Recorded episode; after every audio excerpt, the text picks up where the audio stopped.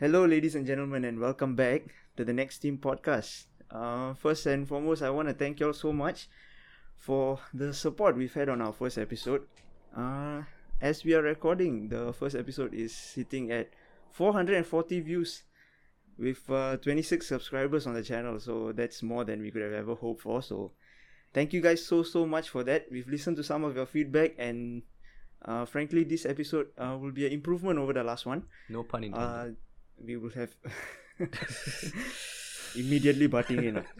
anyway, uh, importantly, we'll have timestamps for the topics that we'll be discussing in the description below, so you guys don't have to listen to the entire episode if you don't want to.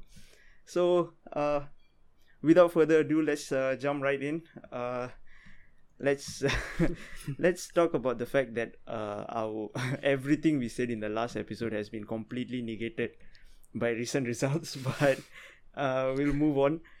Uh, let's talk about yeah. Let's start with uh, United and Sheffield. Why don't we? So our resident United fans, what do you guys think about the result?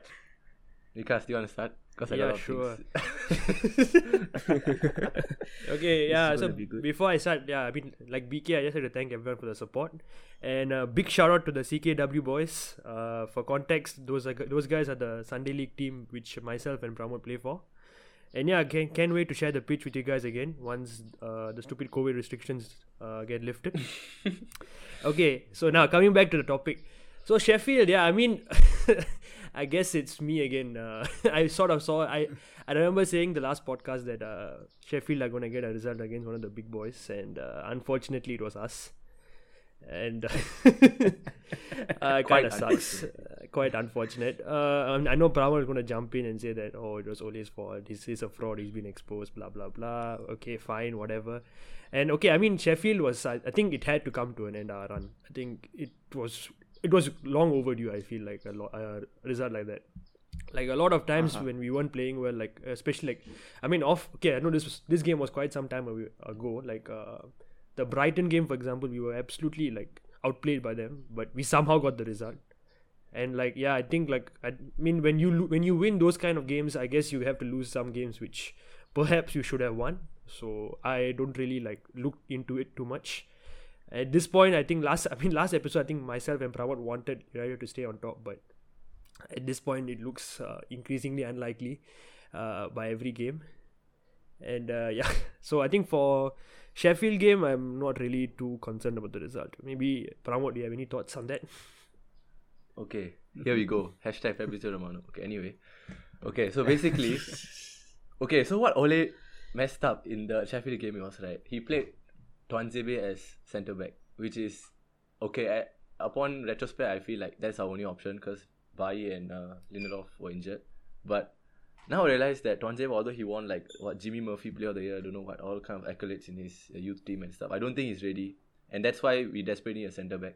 And another mistake Ole did, which was much more, uh, like, like it was much more evident, was the fact that he played Pogba as a defensive midfielder, which means, which basically means that in the his average position in the whole game, throughout the whole game, was basically behind the halfway line, so within the United half, which is messed up because Sheffield are playing a low block, and they are not even they are playing like they're sitting on the penalty box, so it doesn't make sense to play four at the back and two defensive midfielders, and tactics like this is what like drives me crazy when I talk about Ole, and I've I'm I'm just like quite done with him honestly, especially after the Arsenal game. Okay, if you were Ole, what So- what formation would you play instead?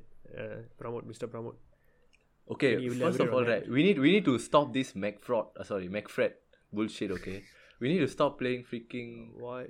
McTominay and Fred because both of them are defensive minded. Okay, you can't be, we can't be. I don't know. Did he play? Honestly, Okay, the wait. success over our 18, 18 uh, game away record, right, is being built on both of them being such I a can barely I can barely believe what I'm hearing now, honestly. yeah. But uh, what, I don't know what Pramod is on about, lah. no, because it's working for you guys. lah, Pramod. Exactly. Anyway, uh, Yeah. wait, wait. Rolling back to the Tuanzebe thing, wasn't uh, okay? So Lindelof was injured. Then Yeah. uh, who's the other? Uh, who's the other centre back? Bailly Bailly. was- Uh, Bailly. Bailly had a back problem. So who else is he supposed to play? Yeah, I, I know lah. It's not his fault, but like you can't. I feel like you shouldn't. What? No, but- no, you just but you literally literally blamed him just- for tactics.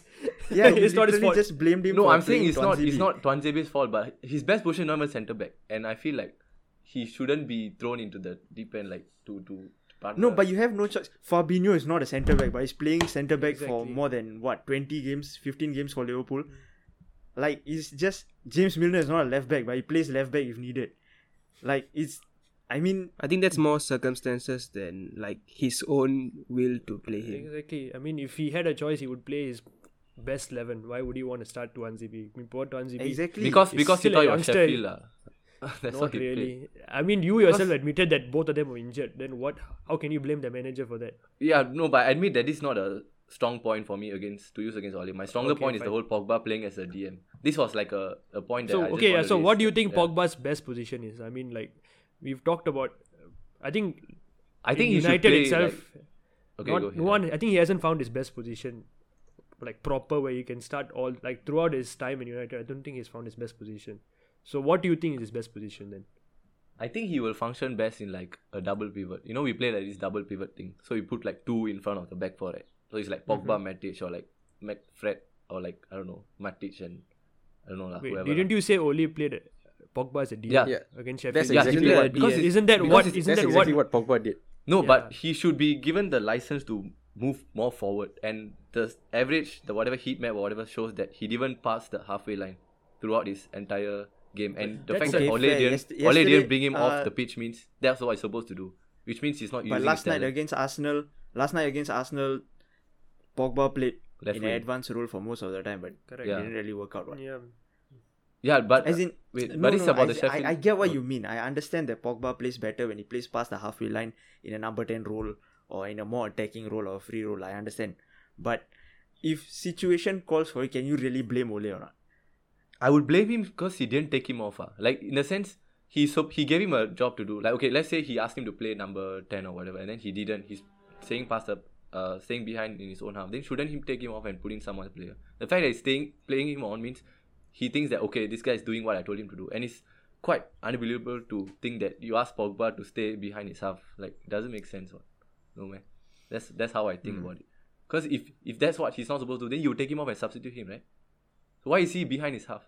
According to the heat map or whatever. His average position was behind the half. And we're playing against low block, as I said. It's Sheffield United. They don't even have.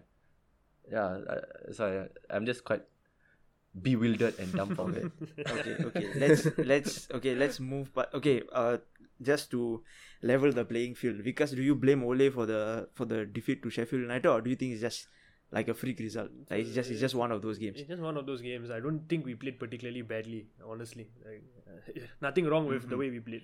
Sheffield. okay, to just- be fair, to be fair, We considered a defense, I feel like yes, the first goal was I feel it's a foul. Like the striker, I don't know his name, Burke is it? He ran onto De Gea and like prevented the. Yeah, Yeah, so I mean, I guess I mean, even the Tuanzebe, like the deflection was so unlucky. I mean, what can you do? The poor guy, such a he's a young kid, just came on. yeah. No other centre back. okay but I guess okay so the problem with Tuanzebe's goal is like uh oh, who's the guy who scored the goal who scored the goal who Oh, scored the, the goal Burke, right? I Burke- think it Burke was the one Burke. that Yeah, scored, should be right? Ah, okay, okay, okay. Yeah. So, so he he was in a, uh, he was about twelve yards away from goal, and then he he had a lot of space, correct? Mhm. Like, but that that exact situation happened, uh, exactly like ten seconds ago, like in the same run of play. So at first they took a shot and then it deflected off Tuanzebe and then it went out. I think I think Tuanzebe blocked it, or uh, one of your players blocked it, lah. and then the ball comes back in and you're in the exact same position. So that from a defensive standpoint is unacceptable.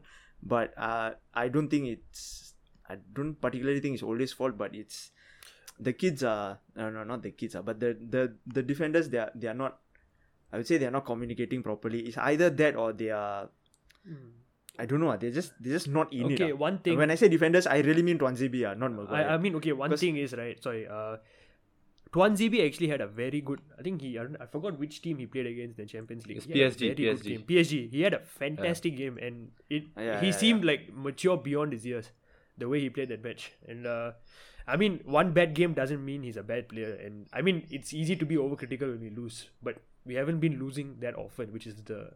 I mean, which is the truth the other fans have to face, lah. But yeah, I, I think shouldn't be too Yeah. overly critical for one game. I think it's, if it's a trend, yeah, I, yeah. I, I understand.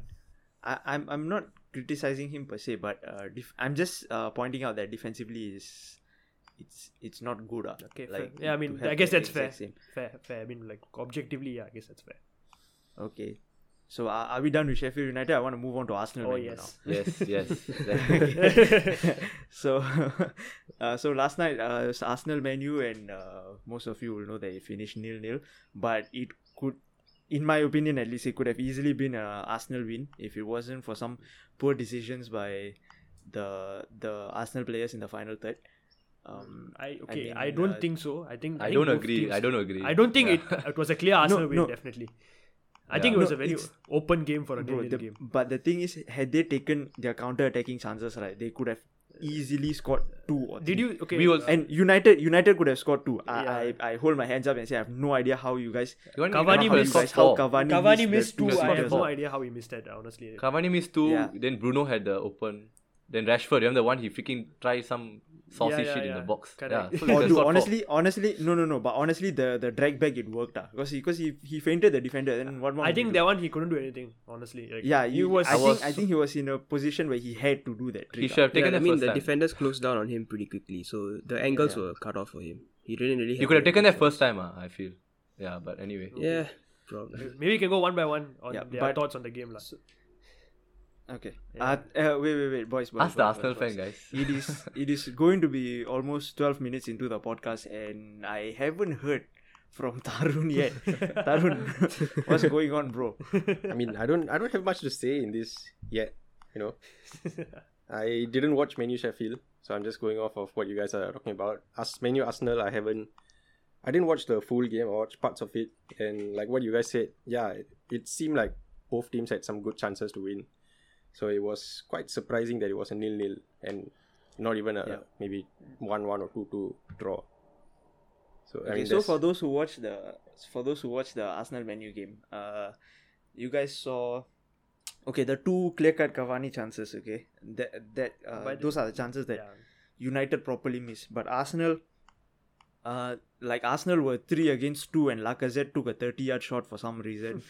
uh, Willian was in the box, and instead of cutting in and shooting, he wasted time. And then by the time he shot, uh, someone blocked it. But it was a good block. I think it was a block by One Maguire, I Bissaka, think. if I remember. Was it correctly. Maguire? No, it was Wan-Bissaka. No, Wan Maguire Bissaka, was Bissaka. the Pepe chance. Oh, Ah, Pep, okay, yeah. okay. I think I know the. Okay, I, I know what you're talking about. Wan-Bissaka Yeah, recovered and, after uh, the tackle. Yep. Oh, that was So Arsenal could have won, honestly. Like I mean, so could have Manu, uh, but Mm. uh, it's a shame the game finished. Actually, from a Liverpool perspective, no, it's not a shame that the game finished nil nil. But Can I can I say something before we start? Yeah, go on. Okay, basically like Arsenal's backline cost 13 million. Maguire cost 80 million. Point number one. Arsenal didn't play Gabriel. Arsenal didn't play Saka. Oh my Arden- Arsenal didn't play Aubameyang. Arsenal didn't play Tierney. And yet we scored. Um, we scored. We didn't like like give any form of pressure to the backline. And what do you mean? apart- you, you, what? you've had What? you've had you you've had two clear cut chances. Did you see the What more the first Cavani chance was absolute amazing play, and that if that isn't down to the manager, I don't know what is. That we is not individual chances moments of created. brilliance. Okay. That is No, not like individual. the missing. You know the passing No, yeah, move Cavani- with Shaw. Who else? Shaw combining uh, Cavani combined with that doing that move. Someone else combined. No, how how do we only have two big chances? Like this is facts. I'm not like in a like, big game you can't big- have many chances, especially in a team against Art. No, I mean, but first my all, first all point- okay, my first point is you're playing Cedric. Arteta was fantastic. I thought his defensive shape was amazing the whole game. It was Im- incredibly difficult for United to break him down. And to be honest, to even create two chances against that Arsenal team, I would say is pretty impressive. And No, especially. I was really impressed No, by the it's not. first move. Like You don't, not if you have Cedric and Bellerin at the back and Holding at the back. No, without Holding and is Gabriel playing ve- very well. I think Arjun can Without back- Tierney yeah. and Gab- Holding is one of the best and- players yeah, this Holding season. is- He's yeah, he's, he's having a improved quite a bit. I think he's returned to the form that he had before the ACL injury. But you had Cedric and Bellerin. What? I don't think. Yeah, Cedric. They are there for the Cedric. taking. To be f- honest, I'm quite surprised because he doesn't really play a left back. It's just Yeah. we don't really have a second choice left back now. Now that uh, Kolasinac went on loan, and Two of yeah, your best he's been players. Three of your best players not Our, playing. no, I mean, Saka, if you look at our bench, it's, it's quite dreadful, honestly. Like, we don't really have much bench Yeah, strength compared to United. So it was either our starting 11 play well or we are going to get finished. So, yeah, thankfully, we we were up to the task. And, yeah, like yeah. what what you guys said, I feel like both teams, in a way, will be disappointed with the draw because there were chances on both sides. But uh, As an Arsenal fan, I'm quite encouraged. Like Vikas was talking about the defensive organization. Yeah, that's a very good point. For Yeah. for like the first time in years, I actually am quite confident with the defense we have, and the stats backed it up. uh. I think only City have considered less. Yeah, I'm pretty sure It just Only City have considered less. fewer goals than you guys. Yes. Oh wow, that's Yeah, that's- we've considered 20 in 21, and then Man City have gone on another level, uh, 13 in 21, I think, which is insane. Wow. uh. It's insane. You can't really Stones and Dias can't really just argue with rocks. that. Yeah, I mean they didn't even play Stones for the Sheffield game. ah. And guess who, who they brought in on? the ah? They brought on Laporte. Laporte is their second choice centre back. I mean, I mean, it's, they're just broken at this point. amazing. Anyway, yeah, guys. So another stat about uh, Bruno for the match against Arsenal. Right? He had seven forward passes. I was talking to Vikas before the podcast. Seven forward passes. So out of his forty-six passes, he passed seven forward. And you're attacking midfielder. You're supposed to put on the threat. Put on the what? What? what Yeah, they Bruno was unusually quiet for his Yeah, exactly. I mean, he has been quiet over the past five. this is what I've Yeah. been saying. When players are quiet and individual players are quiet, nothing manifests as output because we don't have any form of system. Look at Arteta; he plays with a complex system. That's how he beat us at Old Trafford. So you play with this defensive complex system. Us is just oh you shoot one into the box. Oh Cavani, oh shit he misses or whatever. Then you shoot another one. Oh he misses again. Then Rashford, like, okay, tries this thing, You, but you I don't do see realize any that form where of play. Arsenal are in the table, right? I mean, I know they have a very good resurgence in form, but you re- you do realize where they are in the table and where we are in the table, right? And I don't know. I don't even understand what you're talking about, Pramod. Honestly, No, what what do you mean by where they are and where we are? Are you trying to say mm, I they're mean, close or? uh, you Like- still No, are nine. better, way better attacking. In Exactly. the attacking sense. You're much more consistent in scoring goals. Honestly, you're I not think that it's far only back, been the last seven or eight games where I've been able to create chances we are, consistently. we are going to be six them. points behind leaders and we could be nine soon. That could become twelve soon. If we lose against Southampton, I- Everton, that's our uh, next we, game. we can it's not also we can also good. we can also I mean, potentially it could, close same the thing gap. could also. happen to Arsenal as well. I mean, Exactly. we could go on to lose to Wolves. I mean, they've always been a tricky fixture for us. Like, I'm not getting carried away by our form because, Okay, wait, to be uh, honest, it's still I a have very a underpowered sorry. season. Yeah, yeah. Sorry, sorry. Uh, I have a question for Pramod. So you do you want defensive system like Arteta, or do you want what do you want exactly? I just- I just want I, the I remember you admitted last, Okay. like last podcast, you admit admitted that you're. I think we are playing the best football since Ferguson left, and Yes, the best true. under Ferguson we played attacking football. Under Ole we are playing attacking football. You can't expect necessarily a defensive structure. We had that. No, I'm not expecting Van a Gaal- defensive structure. Van not and Mourinho. Mourinho is like extreme. Okay, we don't going. Let's not go there. But what do you want from a United squad? You want us to play free flowing attacking football, or do you want us to just park the bus and get the results? Okay, let me let me out? let me let me take Liverpool as a as a, as a example. Okay? even without all their key players, right? You see how compact and how like they have this system. They can put like Fabinho in defense and like they still have a system to follow. Correct? Curtis Jones in midfield, blah blah blah, whatever. If we take out a certain player, do you think we can still perform or not? That's what I'm trying to say. We don't have a system in place. You get it? Man City, Liverpool have a system. Okay, personally. I, I don't think you guys are there yet. But it's not Ole's fault. Like he needs time. What? Like He's thi- been managing for hap- 13 years, like- guys. He's No, was, no, no, he was In coaching the reserves at United since 20, 2008, okay? He's not a new manager like. Arteta or whatever. Wait, wait, wait, wait. Let me. Wait, uh, I got something to say. This didn't happen overnight in Liverpool. You know, it's been five years since Klopp came to Liverpool already. How long has it been since Ole came? Give the guy some I time. would like, say if you want, it's been almost if you three want, and a if half you want years. players to, if you want players to to fit into every single position, you must give the manager time to implement his vision first. He's been three and a half Who years. knows if Ole has that vision first? But the thing is, the fact is, when Klopp came in, I mean, what we had people like Lallana and Borini and stuff like. It, it, it takes time. You can't expect to like okay. Suddenly you guys are, are look. You guys look like you are challenging for the title. Then suddenly you cannot be like oh. Then we must be like Liverpool. Like it, it doesn't work that way. No, I was You never- I was never confident- the I was never title, confident in Play your winning the best league. I football just and, was- and, and and mount the best challenge that you can. But you you can't immediately ex- expect to be like Liverpool. It takes time. And It's plus three and a half Ole years though. I think Ole It's has been done three and a half enough years. to to be granted some time and some patience. And the priority, I think, even now where they are in the table, and even when they were on top of the table, I feel like the priority was always to close the gap on City and Liverpool, and they've done that really, really well. Yeah. When you say he has done enough, do you mean like like in terms of trophies? Because he hasn't won anything yet. As in, not trophies, just the progression in terms of style of play, uh, your Okay. ability to get results. All that has would- improved. Uh, undoubtedly, has improved this season. I agree that he has had an influence in terms of man management. He has a better relationship with players, which Mourinho struggled to have. So maybe that's better. But in terms of like actually having a system because we have all these players. I, I told you last podcast, so if you had Van Gaal managing these players, right, we'd be much better because he played with the system. Although it's a although it's a ridiculous system, just what thousand long balls in the whole season, or some some nonsense like that. Whatever, it's still a system. We have a system. We maintain a system every match, like Man City and Liverpool. But now it's just like it's just freestyle. You're just going there, or you just like do what you want. It's just like I, I I'm just quite annoyed at that kind of football. But yeah, Can I just jump in real quick? Yeah, sure. Wouldn't it be better to rely on your key players rather than have a system that doesn't work? What Yeah, What my, would you my say? man has a valid point right there. But you, your man, job as a manager is to create a system that can work even without key players because you can never always And rely on Ole's them. system now is to let the players take So the wait, reins. Is So you're what you agreeing that we rely on key players? Because last podcast some of you said I was wrong.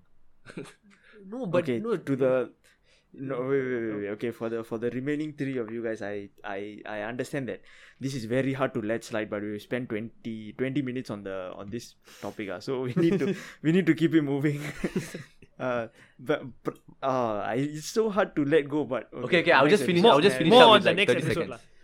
I'll just I'll just finish up with 30 seconds, okay? I'll just finish up, okay? okay so go on. essentially, what my point is, right, with the amount of talent we have on the bench, you look at compared to Arsenal's bench, we have like Van der Beek and Telles and all these kind of players, Matic on the bench. With the amount of time on the bench, we should perform much better than a 13 million backline and like a striker who does front flips for a living. You know, we cannot we cannot be we cannot be focusing on freaking using our like Rashford and Bruno and yeah, it's just it's just yeah, it's just damn annoying. Uh, honestly, I'm kind of pissed off. Not gonna lie. oh my Okay, it's going to be very hard to Oh, leave I'm, on that I'm note. just but- I'm just okay Ah, okay okay, okay whatever, move, never mind, let's move, move move move on on. Swiftly moving on Yeah. okay uh you guys were talking about rob holding just now uh, how he's had a had a very good season uh i wanna i wanna ask you guys who do you think is the most underrated player in the premier league right now Each of us go one time or what? yeah Maybe we can yeah, start with yeah, Tarun. Like, He hasn't really talked much. Yeah, sure. Tarun. Let's Who's go, your Tarun. underrated player? I think I would have to say Jordan Henderson. I know, Oh, I know. Vikas. I know what you're going to say, but Isn't he always just hear me out, right? He's he's a very good centre mid. I mean, he might not be world class. I will admit that, but he's a very good centre mid.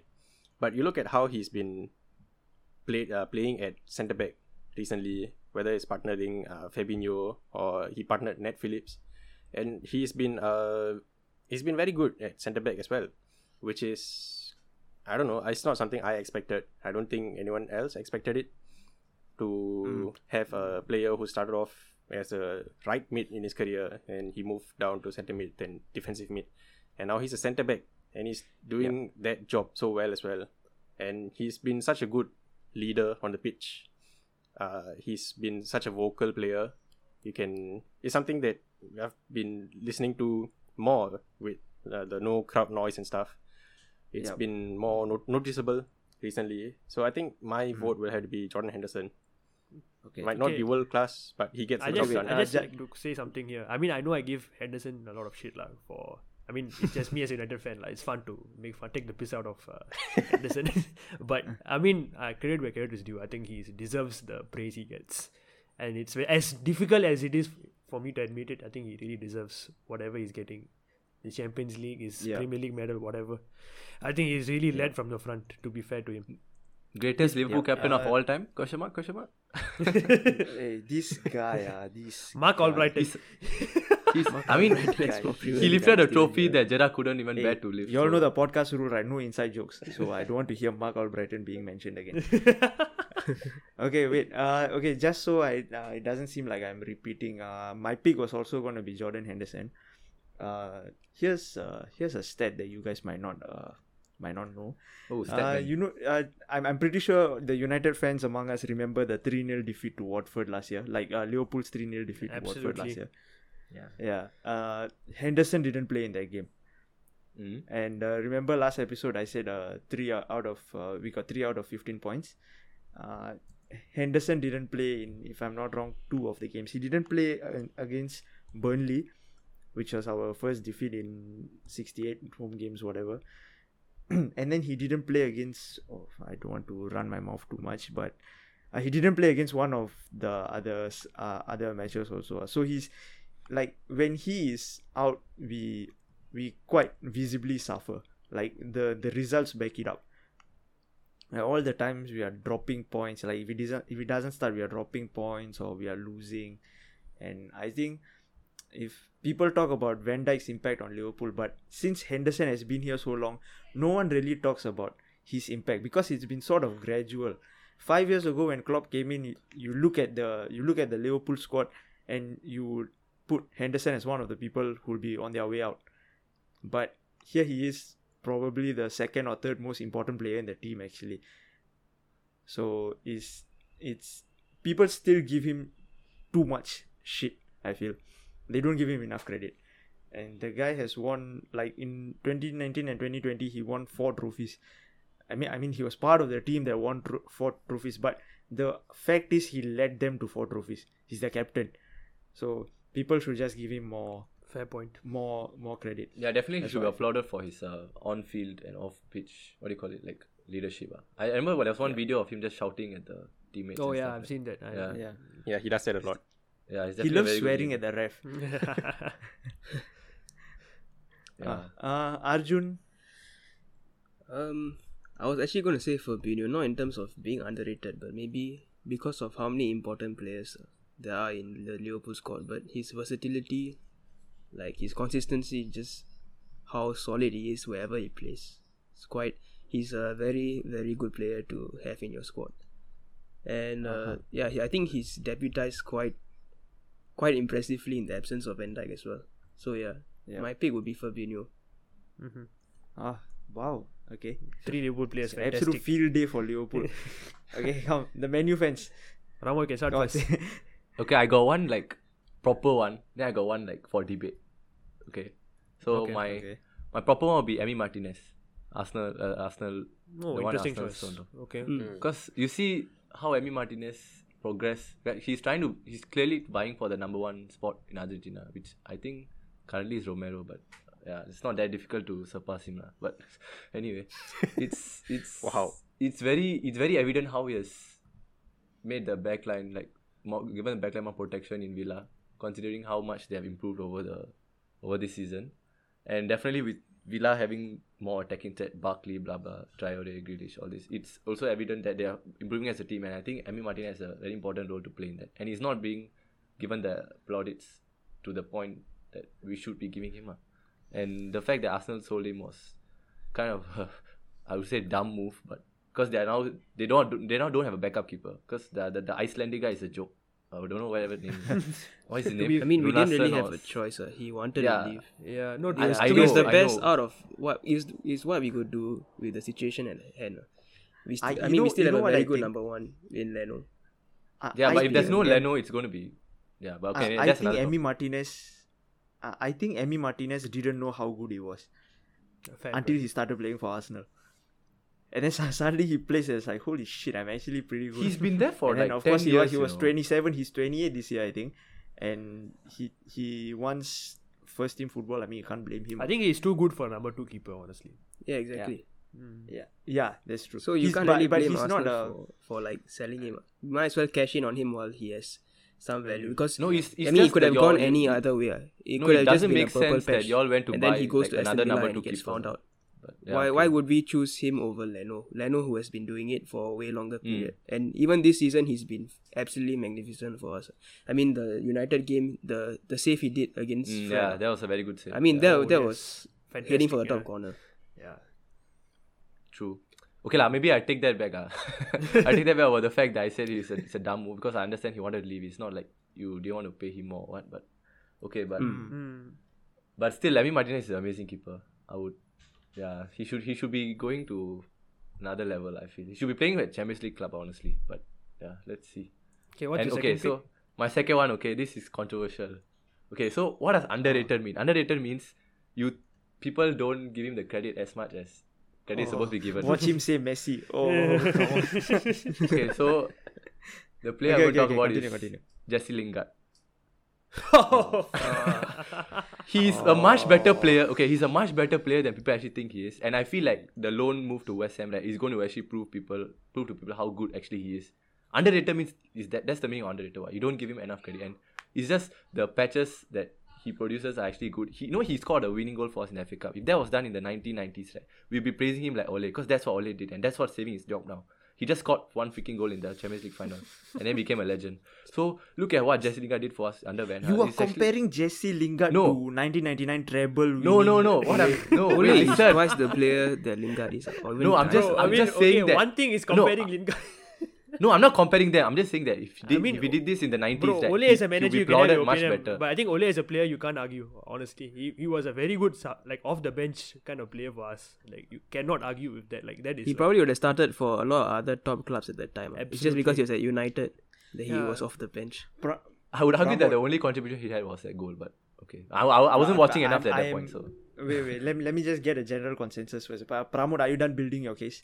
Yeah. I mean, that's that's my point with Jesse Okay. Lingard. Like, it's just, Okay. it's, it's, it's a- just up any for of the debate. other guys. It's a- just any of the debate. other guys. Do you, do you agree with him or not? Okay, okay, as a United fan, can I just okay? First of all, Lingard. Okay, f- may, okay. I'm not gonna say he's going to fail at West Ham or something like. that. He could be a fantastic success, to be very honest. But That, that's what I with mean the by current- underrated. Yeah, yeah. I mean, I, I can sort of see what he's trying to say. Like, I mean, underrated maybe is too strong of a word, but perhaps at mm-hmm. another club like West Ham, he could actually prove his worth. Like, I think there were, like, there was a time where Lingard was actually pretty decent for our club. Like, Yeah. I think FA I Cup final. yeah, I mean, FA. Uh, he's. I mean, he. To be fair, he scores in the big matches. Like that kind of. He has that kind We- of pedigree. I mean, I know. I know you. I know all the other fans are going to jump in and start attacking both of us. But to be fair, no, I think. no, I actually, yeah, I actually kind of find it fair. Yeah, yeah. I, I, ca- I cannot believe what I'm hearing. I cannot even believe he's in the conversation. You're talking about a player who went 2019 without with zero goals and zero assists. No, but you should look at his off like off pillow happened to him. He had like uh, issues with family. Someone committed suicide or something. I don't know. He had like mental health. I'm issues, sorry, you're on blah, blah. 100k a week.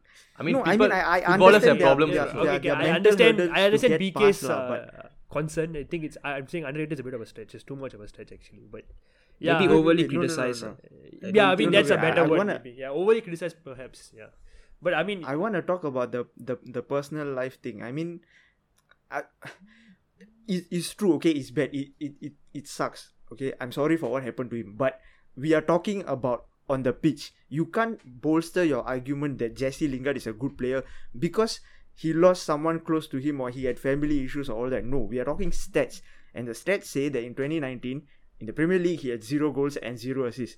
But to be fair, So- he, the team he was surrounded with wasn't the team they were playing now. Cavani wasn't there. Bruno wasn't there. He was playing with Pereira, Diogo Dalot, all these kind of players. So you're not. You're not what am I hearing? No, I'm saying okay. My end of the That's end of no the day- excuse. No. Okay, let me let. Basically, my point is that he's a better player than what people call him, and to me, that's what underrated is. That's it. I'm done. No, he's not underrated. lah. No, Okay. no, no. He's, he's Think- absolutely I not. think you can move on. I think Jesse Lingard doesn't deserve so much talk time. Lah. Maybe maybe if Okay. he does well in his loan move, then we can. yeah, come back we to can talk in the about him future or something. Yeah. Okay, yeah. I, I don't think we've asked Arjun. Eh, not me, me, me, me, me. Ah. I want to say, I want to say. Oh, oh yeah, okay. No, no. Okay, yeah. Okay, actually, I have on. two players. Actually, okay. I feel like generally defensive players sort of go under the radar. I know you're talking about Henderson and all that, but there are some people who actually go under the radar. One is actually Wilfred Ndidi from Leicester. Oh, I thought you were going to say Oh, Maguire. yeah. yeah. What the fuck? No, no, no. no. I'm okay, okay. I know you will start jumping on the 80 million train again, but yeah. Okay, yeah. Uh, Ndidi, right? Okay, so I was just looking through the stats and something that maybe a lot of you all may not know. Uh, since he has come on to Leicester, right? He has, in terms of tackles in the Premier League, he's always been in the top three. In fact, 18. So like uh, seven. Okay, I'm just looking at the stats right now. 17, 18, he was number one. 18, 19, he was number one again. 19, 20, he was number two, only behind Wan-Bissaka, who's also my other shout for the most underrated player actually. Uh, so yeah, th- he's actually fantastic for Leicester, and he's actually filled up that N'Golo Kan- uh, Kante uh, void which af- which came after he left to Chelsea. So I think Ndidi has perhaps because Leicester, I mean Leicester has always been in and around that top four or like out around the European challenging for the European spots. So I guess they don't come under the radar as much as some of the bigger clubs.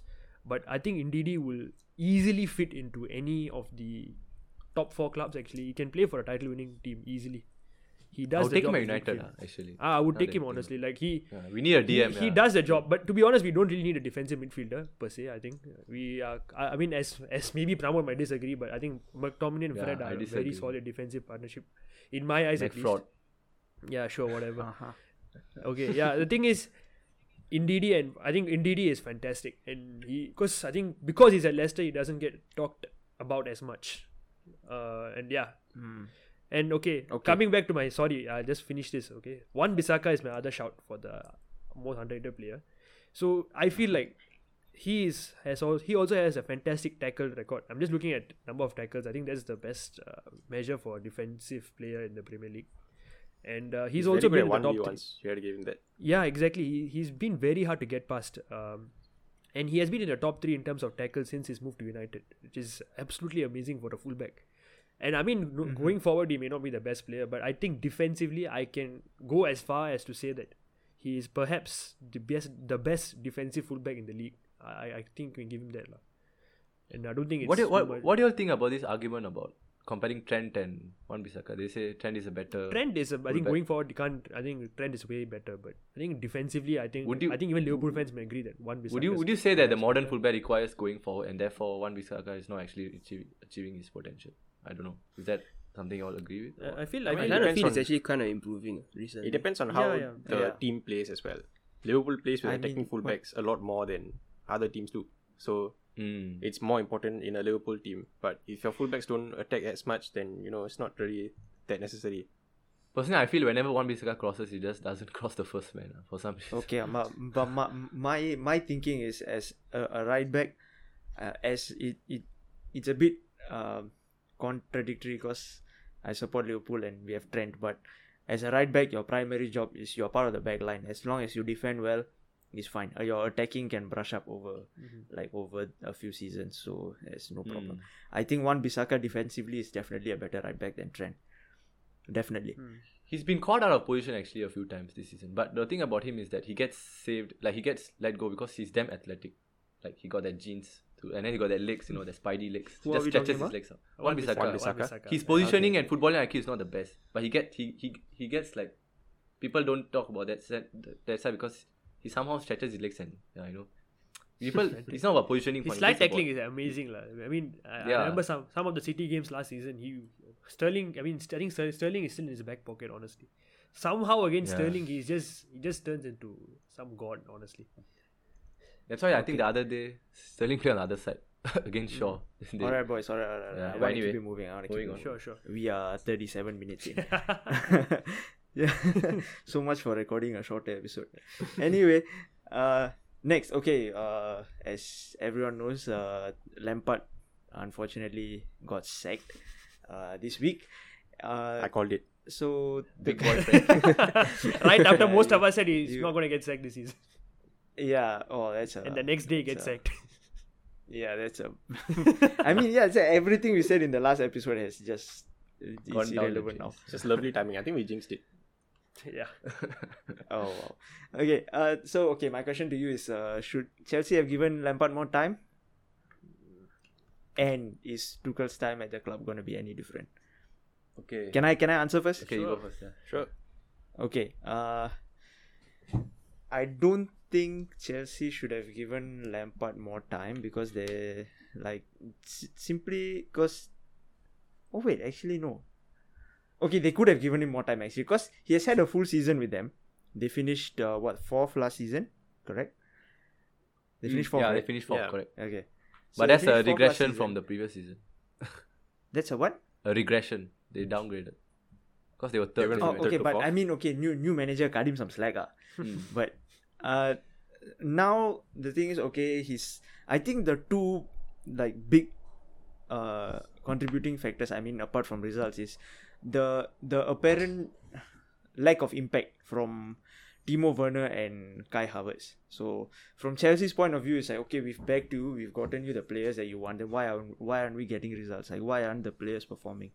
And Chelsea, a club as trigger happy as Chelsea, the most trigger happy club in the Big Six. Yeah, the most trigger happy club in the Big Six. Uh, I he should have been given more time, but uh, I can't say that I didn't see this coming. And about Tuchel, uh, his time is not going to be any different. I, I really don't think so. I think uh, he's going to finish this season, maybe get them. Uh, they are currently they are currently tenth in the league, uh, thirty points, with a game in hand, and I do not see them finishing past what fifth. I do I don't see them going Mm. past fifth. Like fifth, like they, like it's the best case scenario for them. I, I feel personally. I, and next season the same thing is gonna happen, and I think he's gonna get sacked. Yeah, I mean, yeah. To- Fair point. I, I think Chelsea go around. No, as, no, a, no. as I- a club I, I have, have to. Uh, no, no, wait. I have to say this. Just watch him in twenty years' time become the like Chelsea's Alex Ferguson. This is like this is not going well for the podcast. okay. Okay, uh, can, can I say uh, something who about wants to go Tuchel? next? Just to add on what BK said. Yeah, so Okay, go basically, on. Tuchel also has this problem with the board members. That's a big problem. And when you have Roman Abramovich above you, it's quite difficult to maintain a relationship. Because if you look at PSG, he fell out with the board. You look at Dortmund, he fell out with the board. Okay, I saw a recent article saying that, oh, like, he apparently took it upon himself to, like, better get a relationship with uh, the board members and stuff. So maybe that may change. But honestly, I, I think in 18 months' time, we'll be sitting and talking about, if we are, I, I think we will be, lah. So we will still be sitting and talking about, oh, Chelsea's like their next manager and blah, blah, blah. it's just honestly for Roman Abramovich, right? His players are like toys, you know. You know, like uh, when, a, when a child goes into this like toy store, then you just buy all the toys you want. They're like, oh shit, this Yeah. toy is broken. That's Ask nice your mom buy another actually. toy for you. He's just this spoiled child Dude, who just wants to go around buying Actually, all the toys. actually, Yeah. eh, that is how he bought Chelsea Football Club. ah. yeah, that's right. For a player like him, he has no sentimentality, no attachment to any of the uh, managers or players. He's just like, oh, if you don't do a job, you're out. If you don't do a job, you're out. That's it. Yeah, But do you Unlike- feel that model has worked quite well for them, right? I mean, Yeah, last they- 15 they've had- years, they're they've one of the most success, successful clubs in England. Yeah, they've had considerable success. be Uh. Roman took over when 2003, 2004. Yeah. Uh, like over the past yeah 16 17 years i mean they've had, they've won the champions league they've won the premier league three times i think Mm. um throw in a couple of europa cups and uh, i think a FA few Cups. domestic cups yeah i think i think Champions League they are they've been doing well like yeah it's working for him so you can't really blame them for I, doing I this. think in terms But- of managers, right? I, the only guy who I feel like Roman should have backed was probably like Mourinho because I feel like he really achieved a lot at that club and probably deserved Yeah. better treatment. Like I mean, I know he came for a Yeah. second stint and then, but Oh, Even oh, but a they- lot, a lot other managers deserve better treatment. We we said last episode. There's Di Matteo. There is um, Conte. uh, Mm. yeah, Conte. Like Yeah, these guys, true. they they they also deserve like um better treatment. that's the but problem. Yeah. the the person he should have backed is Mourinho. Yeah, Yeah. I feel To be that. honest, the only reason But- why I expected this time to be different is that because of the The history that Frank with. Lampard has with like, Yeah. Chelsea. And Yeah. the fact that he's, He's a, a legend, legend, and so- maybe they would Yeah, be more yeah, lenient. But if you look at the right. track record, people like managers before him have been sacked after achieving more than he's what he's achieved. And we, and he doesn't have the excuse of uh, not getting backing. I mean, this is pretty Yeah, I- much his team already. yeah, his his legacy as a player might actually have been the reason why he he Got the he- job, ah. He brought. He's not a fantastic manager, you know, guys. Like, really, he's not. I, okay, I've I don't like Ole, but I would say Ole is a better manager than Lampard. Honestly, you look at his uh, tenure with Derby, right? It's, he brought them from sixth to sixth the next season, and then he immediately got offered the Chelsea job. Like, and then he, like I told BK, they regressed. They went from third to fourth. Granted, is by goal difference or what, but it's still a downgrade from the previous season. And with all the but to be fair to him, he didn't have he didn't have a transfer window to work with, and he got fourth. Mm. He got the I- fourth spot yeah. with like a lot of the academy players. So that's pretty impressive, I would say. Yeah, I eh, was quite impressed me- by that. Yeah, that brings me another point. Would you like rather have this model of just chopping and changing managers, or would you like have one manager but you don't win as much, but you have this like nice sentimentality and romanticism kind of attached to the manager, and you like, like kind of like, like, look at what Poch did. He was there for five, six years, didn't win anything, but there was this like sort of like communal spirit. You know what I mean? That that he can create and like bring through with the fans. This attachment with the fans. Because when you keep changing managers, you can't create that bond with the fans. If you get what I mean. And yeah, what do you guys think about that? Yeah, but I feel in the modern game, like it's not going to happen as often as as like the last twenty years with Wenger and Ferguson. Like nowadays, if you don't get results within the within the first two to three years, you're out the door. Yeah, there isn't that true. there isn't that accommodating environment anymore. Everything is like like people's opinions of a manager can change after one bad game or one uh, surprisingly good game. Like Mm, it's Yeah. yeah, I don't think people have the patience anymore for that. Like they just want immediate results, especially for the big clubs. Like uh, how do I say? Uh, like Ole, like Ole was actually in danger of losing his job, right? Before they all went on Yeah, that run. yeah. Yeah, yeah. So yeah, Yeah, that just speaks to how how demanding it is right now for. a We are very fickle minded lah. Football fans are just fickle minded. We just like flip flop every single time something goes for us or against us. That's Yeah, it's nature fickle But that's what that's I'm what sorry, makes football who, fun. who what, are so you accusing of being fickle-minded, Pramod? We are all fickle minded. We are all fickle minded. So Football fans in general. in some in some extent This we are always yeah. But this is That's what makes uh, football I'm fun. I'm just gonna put up the, the Spider-Man meme. You know the one where he's pointing to himself. I'm gonna- how I'm- wait, I'm I, just gonna- how, I'm just how gonna am I put that up. fickle minded? I'm never fickle minded. I, I I was backing my point that Ole is not deserving to lead the best club in the world, and I still stand by it. Okay, let's move on. Yeah. Okay. uh, yeah, I'm. Okay. Moving on. Uh, still on the topic of managers. Uh, I wanna since we talked about Mourinho and stuff. Uh, what do you think is better, long-term success at one club or success at many different clubs? Go on. Anyone? Or do I? You, you guys want me to start first? I'll get the ball. Yeah, go ahead, go ahead. Yeah, sure. Okay. Uh, for me, I think uh, success at many different clubs is better because uh, each club has their own identity, and you have to cater to the fans. And there's the there's the there's the problem of coming in, introducing yourself to the players, the players getting used to you. So as a manager, if you can facilitate all that and still find success at different clubs, you can. Uh, I think you deserve more okay no i won't say you deserve more respect but i think in my eyes it's it's more It's impressive than yeah it's my uh, it's more impressive than say uh, alex ferguson or uh, wenger Oh, but wait, alex ferguson okay no no no wait wait wait wait wait wait, wait, Hot wait, takes, hot takes. wait. relax relax relax relax so i understand for the alex ferguson part it might be a bit touchy because the guy won like what 18 prem titles or something No, he didn't win it. He win 30. He Oh, won yeah, 30. okay. Uh, yeah, okay, okay, fine. 13. So, okay, yeah, it's crazy. But I, I will definitely say they command more respect than Wenger. I know Wenger has gone invincible, but I, I think it's harder to do success at many different clubs than a lot of success at, at uh, like one club. I think uh, if you, yeah, many different clubs, it's I that's would. my pick. I think I would disagree. Eh? Because okay, my Okay. childhood was the one of the best childhood as a United fan. Because I saw like Liverpool and stuff getting ripped apart. Okay, granted, we're not like we're not always winning lah. But I saw like eight twos and like six ones every day. You know what I mean?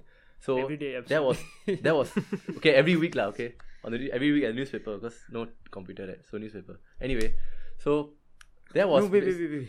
that no. Let me Forget the fact that there's no computer. You guys didn't win 8 2 every week. no like I mean tho- those were the times. Those were Arjun, he would know lah. yeah, yeah, yeah. I guess. Yeah, I'm just, I'm just, I'm just. there was always at least a five goal. There was always at least a five goal difference. Okay, that's my point. Move on, move on, move on. So- move on. So carry on, carry on, carry on.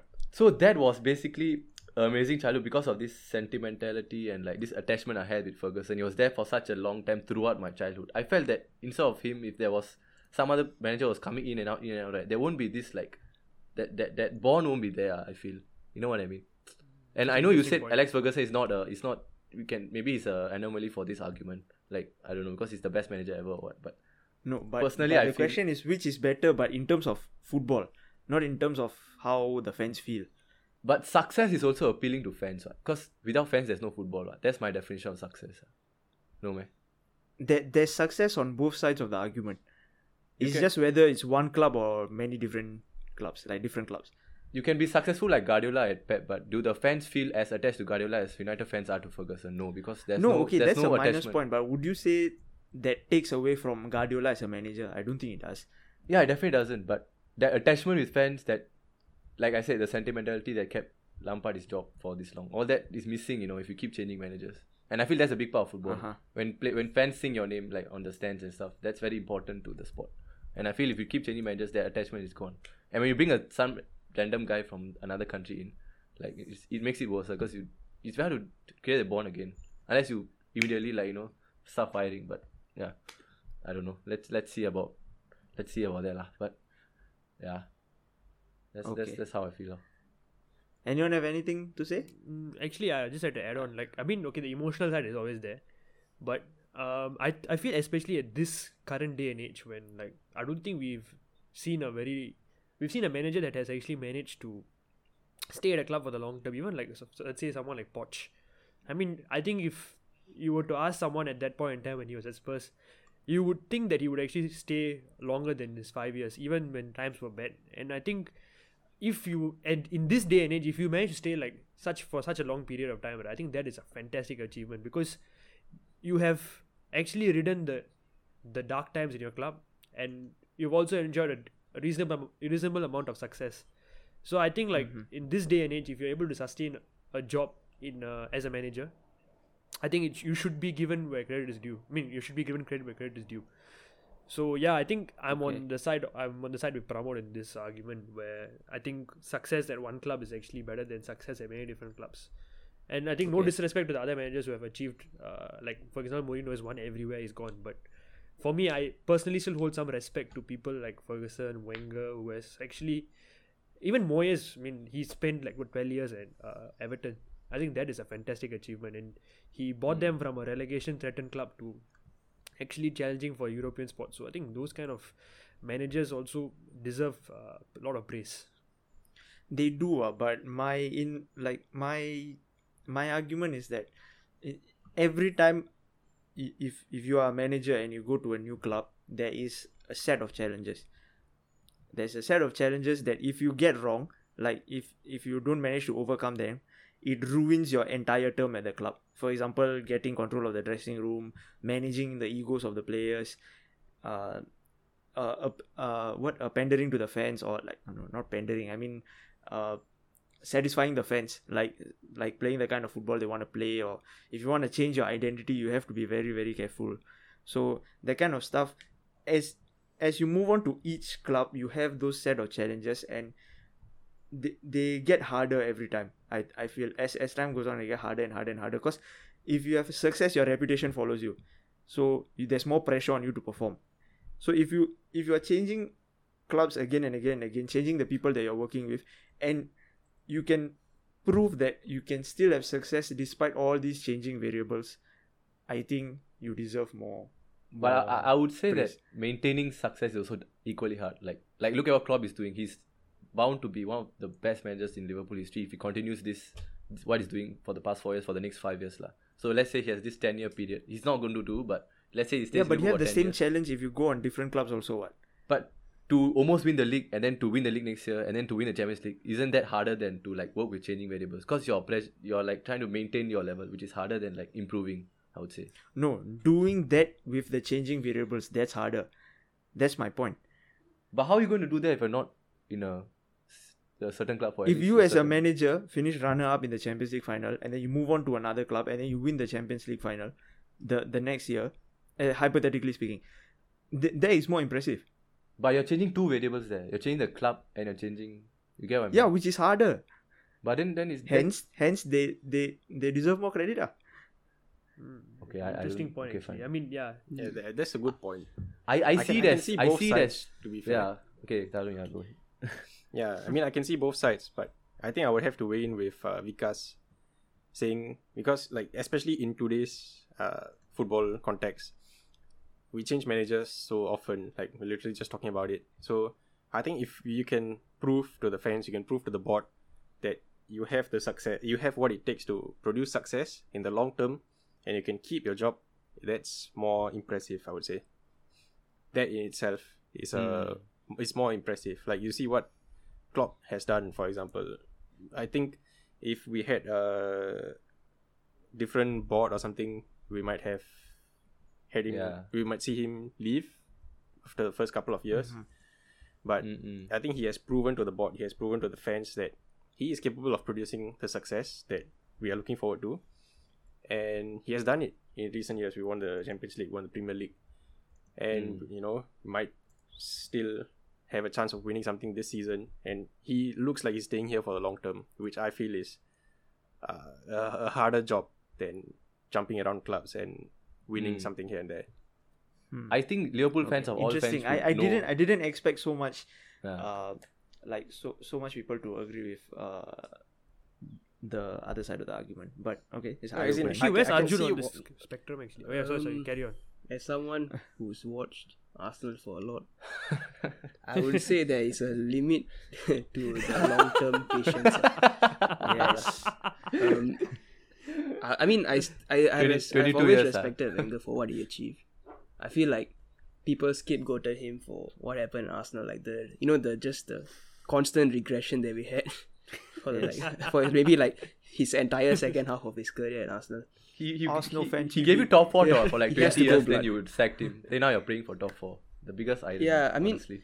To be honest, yeah, there's this argument right now that uh, rival fans are trying to say that, oh, like look at where you are, where you are at now. Maybe you would have been better off sticking with him, which I guess is a fair argument. But even under him, you you could see that we were still regressing. Like we finished outside the top four for the first time, and then the season after that, we couldn't even win the Europa League. Uh, we finished out of the top four again, and he honestly left us in quite a bad state. You know, he left us with a oversized squad. He left us with players that are just not at the level required to play for Arsenal. Mm. Yeah, so I, for me, I think But he- managers need to know Yeah. that at some point, it's if it's not working out, they, they need to switch clubs and try to find success somewhere else. And I think that's actually more impressive. Because But it e- takes equally- courage That's an interesting take, actually. That's a very interesting take. it, it takes more courage to to like go out of your comfort zone and try and re-establish your reputation which hmm. i don't know maybe wenger because he felt a bit comfortable at arsenal. And to be fair he does love the club. He, he could have left us for real madrid. Hmm. He could have left us for psg years ago. But he truly did care for the club. But i just feel that he because of how comfortable he got he did not make the effort to evolve with the times and he was at times too idealistic and even though that kind of syncs well with how the Arsenal fan base likes to see football played, it didn't work out for us in terms of results, in terms of trophies. So yeah, uh, that's my take. Equally, he did give you like one of your best times, I think, in recent Yeah, yeah, no, as in like Yeah. overall, like Yeah. very very successful period. I mean, twenty two years, ten trophies. Mm. I mean, that's a pretty decent return. But it could have been way better, is what I'm trying to say. Because, like, um I feel like he made a very big mistake of disassembling our invincible squad and our double winning squad in the early 2000s.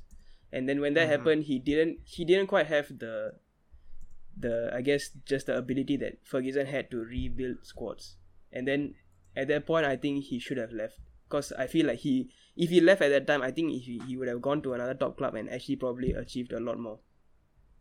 Okay. Mm. Yep. Yep. I can see where you're coming from. Uh, anything else to say? If not, I'll uh, move on to the next segment. I think it's at the end of the day, it's just about this bond. Uh. Like for me and Arjun, we can relate perfectly because he's born to Wenger and my born to Ferguson because of the long term tenure at the club. It's just unbeatable. So you cannot take that away.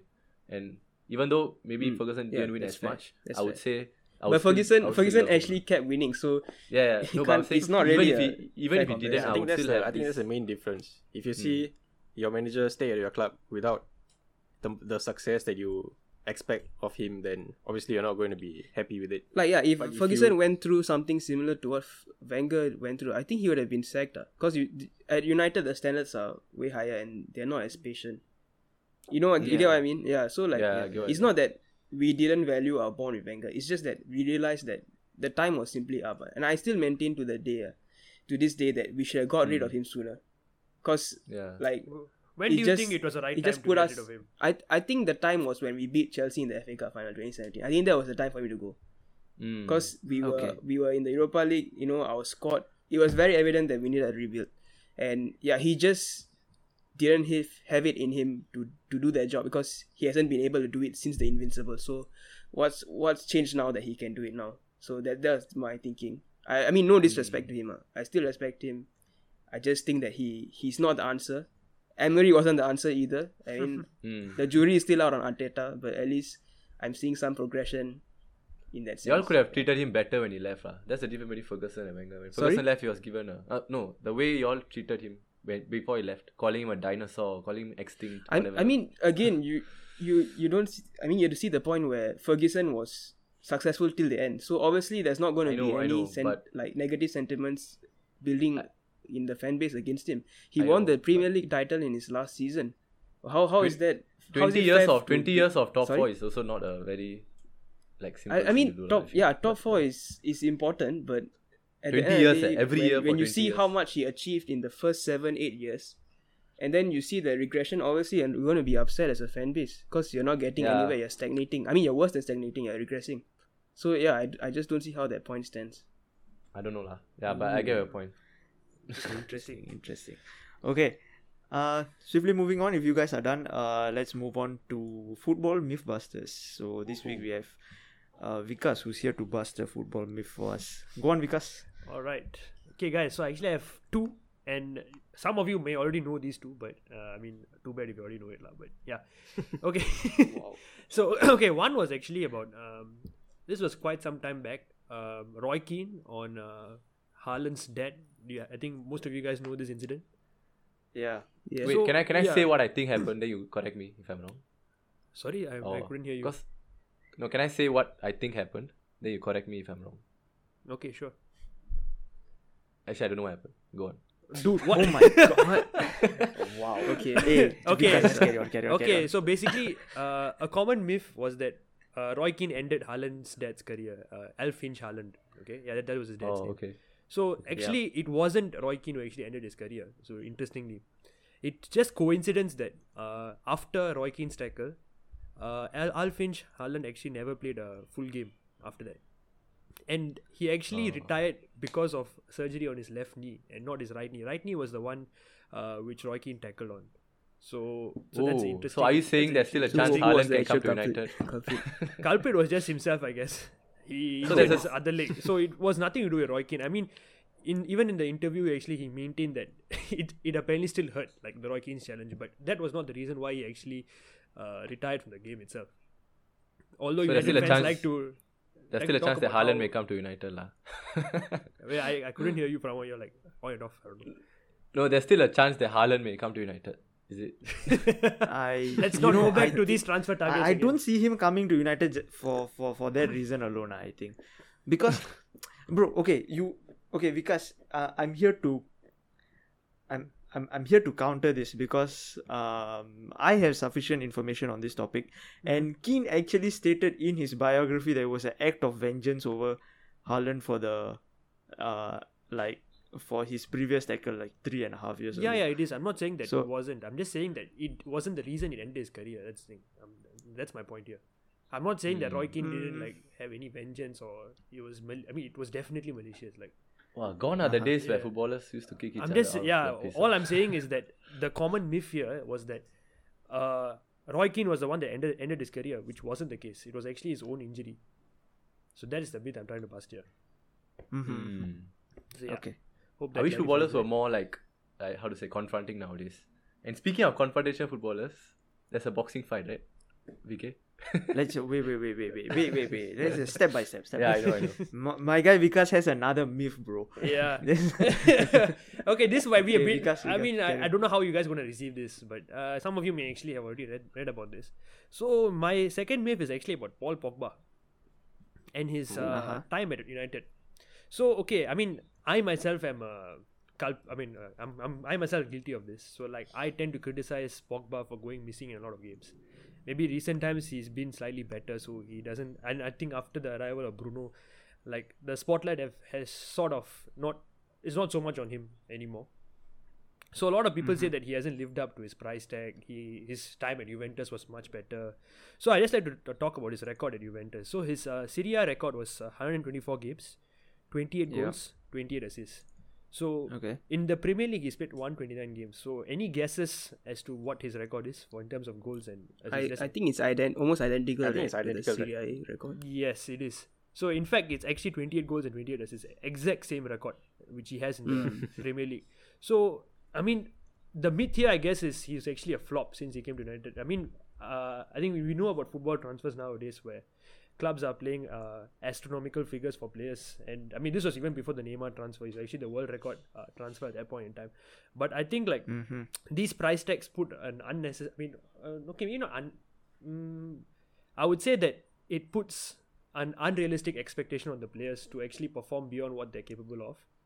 Perhaps this is this is my take at least, and I think most of us can agree that Premier League is actually a much more physical league, and more, a lot of players who do well in other European top five leagues actually don't do as well in the Premier League. So, if you were to compare his stats between Serie A and Premier League when they're identical, you could technically think that he's actually lived up to his potential as a Okay. proper midfielder. Okay. Okay. Yeah. Okay. So, can I? Can I? Okay. Hmm. So uh, the thing is, okay. So when he was at Juventus, what he was uh, twenty to twenty three, right? yeah. uh, yeah, it says it's uh, 2012 to 2016. So he was actually 19 to to 23. Uh, so at that age, so those stats are impressive. Like it made him the most expensive transfer. Was he the most expensive transfer at the time? Uh, you mean to United, is it? Yeah, Yeah, yeah, he was at the time before the Neymar transfer. yeah. So uh, so he was the most expensive transfer at the time because those stats are impressive for a 22 year old, 23 year old. Mhm. When you pay that much money, you expect improvement. And personally, I feel he's been way too inconsistent. It- It's it's not terrible, but I feel like you guys didn't pay out of your pocket for the exact same stats.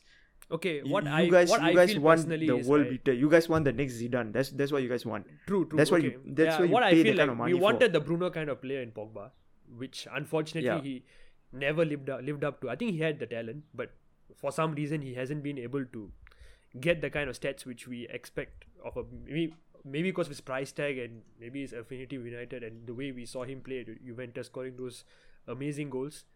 I think we sort of expected that uh, for him to just come in, fit into the team. Even like I remember his debut against Southampton, he was I could tell he was a class above everyone else. Like he, you could just tell he was a class player from the start. But Yep.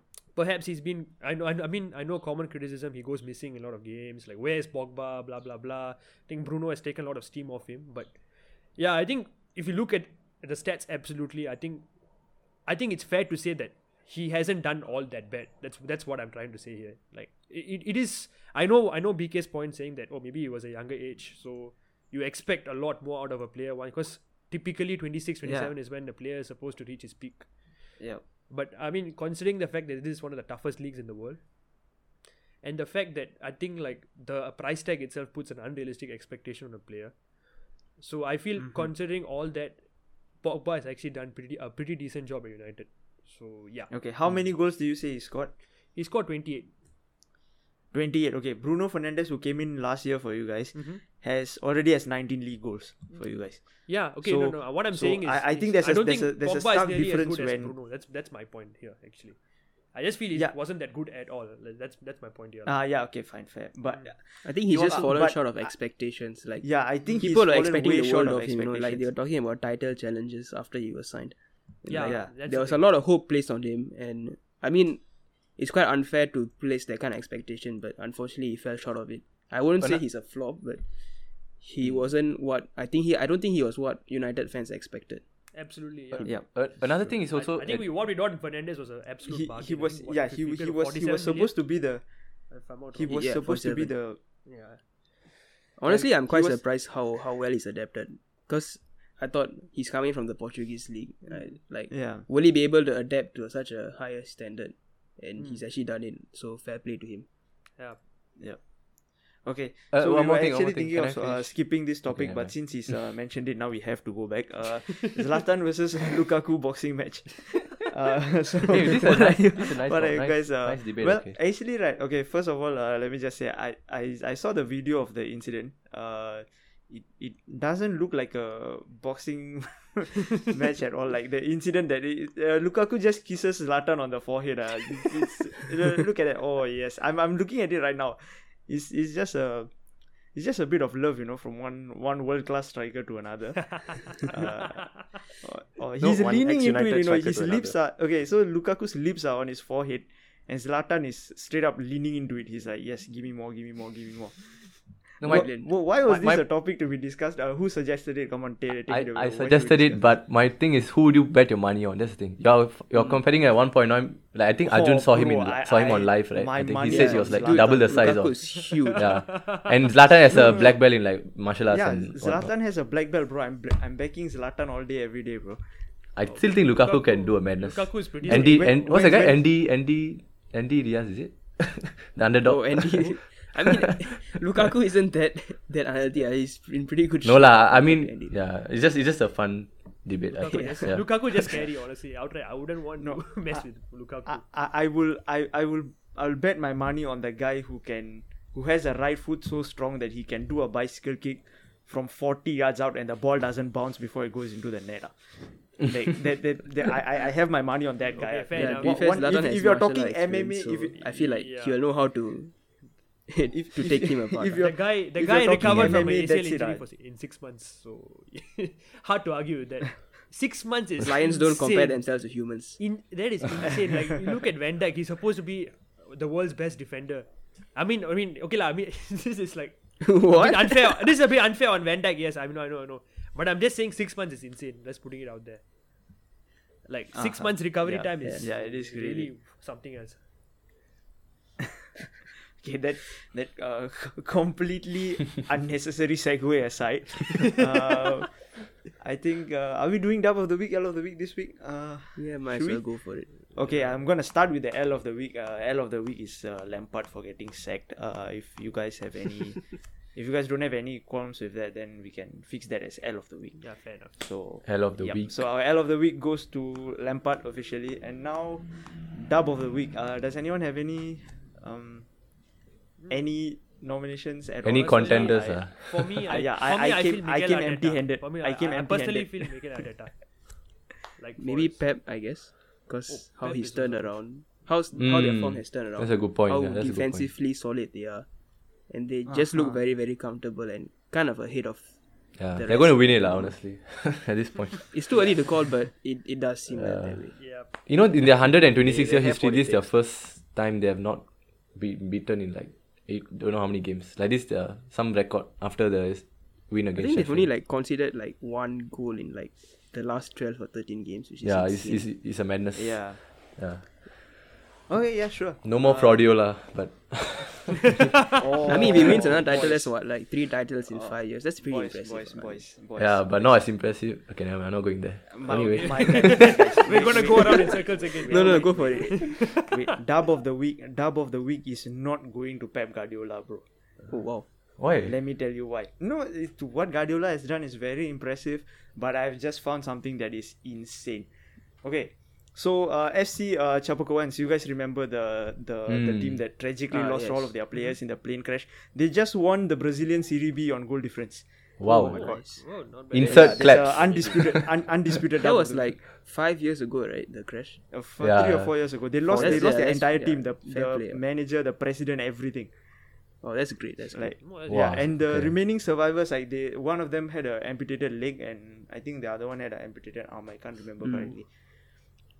So this is this is immense. The even though it's the second tier, it's it's incredible. That's a I feel think good personally, It's a huge yeah, I mean that's Fair yeah, that's, That's a a Wow. that's a feel good, yeah, that's feel good moment. So he managed to rebuild the club from scratch in five years. Ah, that's madness. ah. yeah, they did because they yeah Wow. yeah it's quite crazy. Respect. So I, I assume if they won the Brazilian Serie B, they are going to the Brazilian Serie A. So yeah. I Hopefully they think so, keep right? going Actually, I'm well. not sure. yeah, And they can stay but up in the Serie A. So, so well wishes for FC Chapecoense from uh, the next team podcast. uh, final thoughts. Does anyone have anything else to say? If not, we can end the end the show. I think that's about it. Hmm? I think if not, think that's me and, about I think me and about. Pramod can go on for another few hours, but uh, Yeah, I I have a lot of things to say, but There's uh, there, there is not today, not enough time. There, there's not enough time in this world to listen to all of Pramod's hot takes. it's not hot takes it's. we, we are we are just. hey, I back I back my points with facts. Okay, honestly, it's actually facts. I'm not like just waffling like what people will say. as Pramod Super compilation coming out. we, yeah, we need a we need a special Pramod episode where Pramod should be the host and it's just We need just, we need Skal Tagri to to meme him up. ah. it's just one and a half hours of anti Ole rambling. okay, okay. okay. Thanks for the memories, yeah, but it's time to say goodbye.